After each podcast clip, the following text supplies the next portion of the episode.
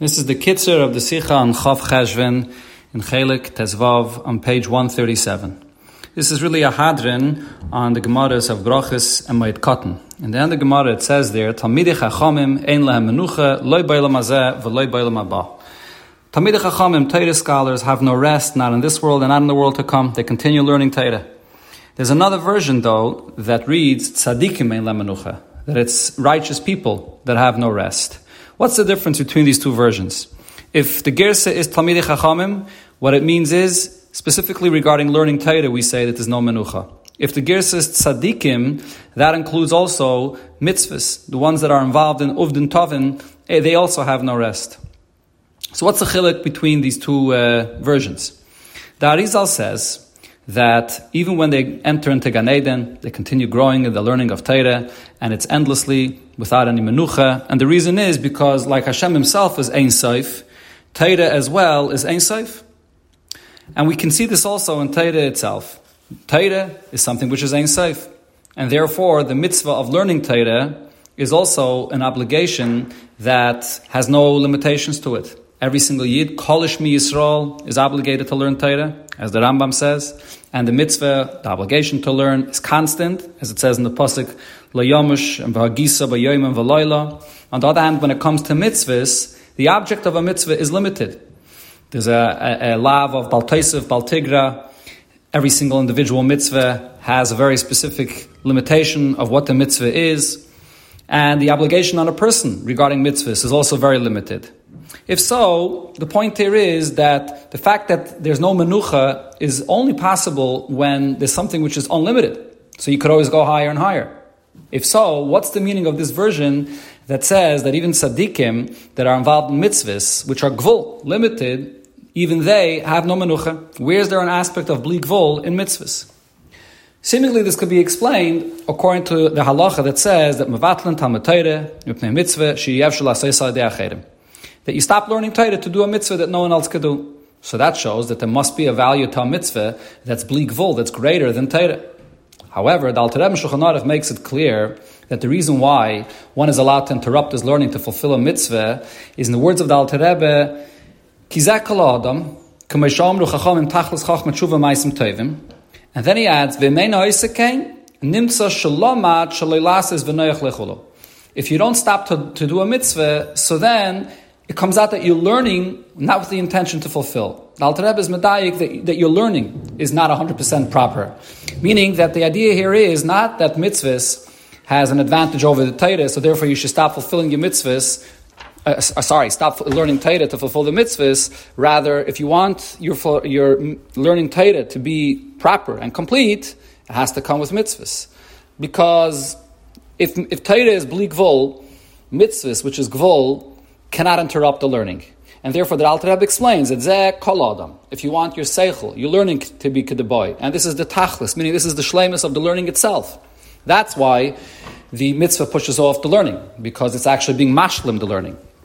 So this this uh, halacha of a mitzvah pushing off limud Torah is not a source for the idea that there's a bligvul in the mitzvah. So what is the element of bligvul in a mitzvah? So the hasbir is the bracha of a mitzvah we say Ashakachana b'mitzvah v'tzivanu, and then we say this in the individual mitzvah, v'tzivanu, whatever the individual mitzvah is. So there's two aspects to every mitzvah. There's the fact that the mitzvah is the ratzon of Hashem, and it's a very deep ratzon, a very high ratzon, which is not prone to any divisions and levels. There's no eschalkos, and that aspect of the ratzon of Hashem is equal in all mitzvahs. And then there's the individual details of every mitzvah. This prat, this mitzvah pertains to a specific area, a specific thing, whatever it accomplishes, that's the gvul aspect of the mitzvah. The bligvul aspect of the mitzvah, which is the ratzon of Hashem in the mitzvah, is also something that you see in halacha. Ha'isik b'mitzvah patam mitzvah.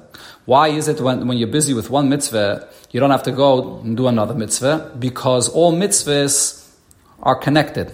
When you do this mitzvah, you really end doing the other mitzvah as well, because it all has the ratzon of Hashem in it. So this is the bli gvul that you could see in mitzvahs. And broadly speaking, we could see this also regarding the person's obligation of fulfilling mitzvahs, even though individual mitzvahs has a very specific time and place when it's fulfilled. But generally, we say, Ani l'shamish kaini. A person serving Hashem with mitzvahs, and more broadly speaking, even kol masach Hashem shemaim kol There's no limit to that.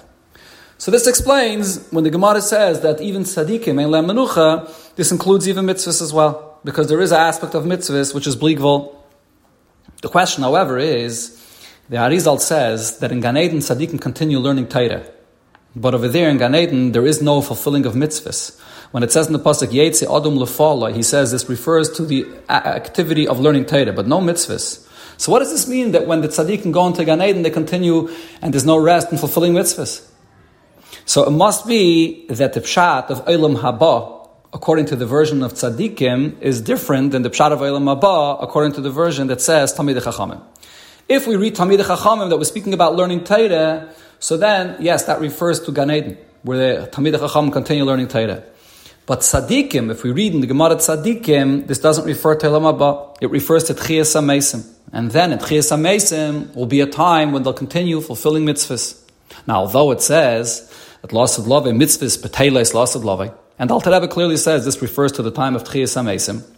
And it also says in Chassidus that loss of love after Tchias HaMesim, then will be absolute menucha, peace and tranquility, and there won't be any additional aliyahs.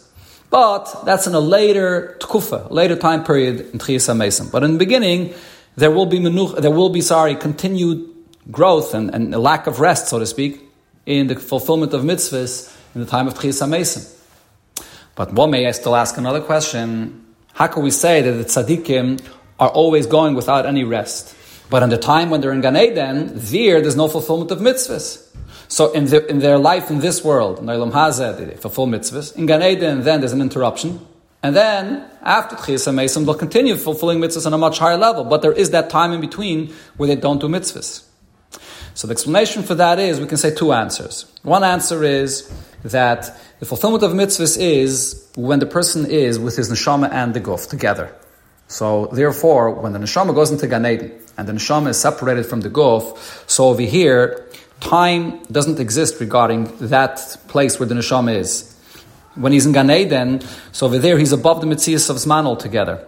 So therefore, there's no, you can't consider the fact that he's not doing mitzvahs in that time period to be a hefsik, an interruption in their aliyahs, because over there, the guf is not together with the neshama. So therefore, regarding the mitzvahs of the Torah, there's no mitzvahs of Zman that relates to them. So it's not considered to be an interruption. Even though there is an Indian of Zman regarding the neshama and Gan Eden for other aspects, for Limudat Torah and for Schar of mitzvahs, but not regarding the actual mitzvahs. For this, because mitzvahs could only be fulfilled with a neshama in a guf, so over there, when there's no neshama together with the guf, so th- th- it's not considered to be an interruption of, of, of a mitzvah. They don't have the ability then, b'chlal, to fulfill a mitzvah. They don't exist, b'chlal, in such a way that it's even possible. Another answer, though, could be said, the Rebbe Rashab says in his tzava, that, which is printed in uh, Chanoch Lanaar, that we can say, but he says that tzaddikim gemurim, for them, even in Gan Eden, they do have the connection that you have through mitzvahs, which is this Seiviv Kalaman. There is a me'en of fulfilling mitzvahs for tzaddikim gemurim, similar to what you find Lasat Lava. And he says you find Kibbud of in Gan Eden. He says Mashamachnis es ha'ovis Gan Eden. And the Rebbe actually brings from the Lashon of the Rambam that you see this idea hinted in the words of the Rambam when he speaks about Gan Eden talks about that the tzaddikim are yoshim vatriseyim beresheim, that their crowns are on their heads. And then the Rambam speaks about the fact that they're nenim miziv shchina, yoidim umasigim, they have benefit, derive benefit from the glow of the shchina, and they understand, they grasp the Eibishter. Atriseyim beresheim is a makif. That refers actually to the revelation that comes specifically through mitzvahs. Nenim miziv shchina, masigim, that's what happens in Gan Eden regards to Limudat Torah. So we see here in the Rambam also this idea that there is a concept of mitzvahs in Gan Eden for tzaddikim gemurim. So therefore, this gersa in the Gemara that says that tzaddikim ein la menucha, it could include Gan Eden as well because it could be referring to tzaddikim gemurim that even in Gan Eden they fulfill mitzvahs as well.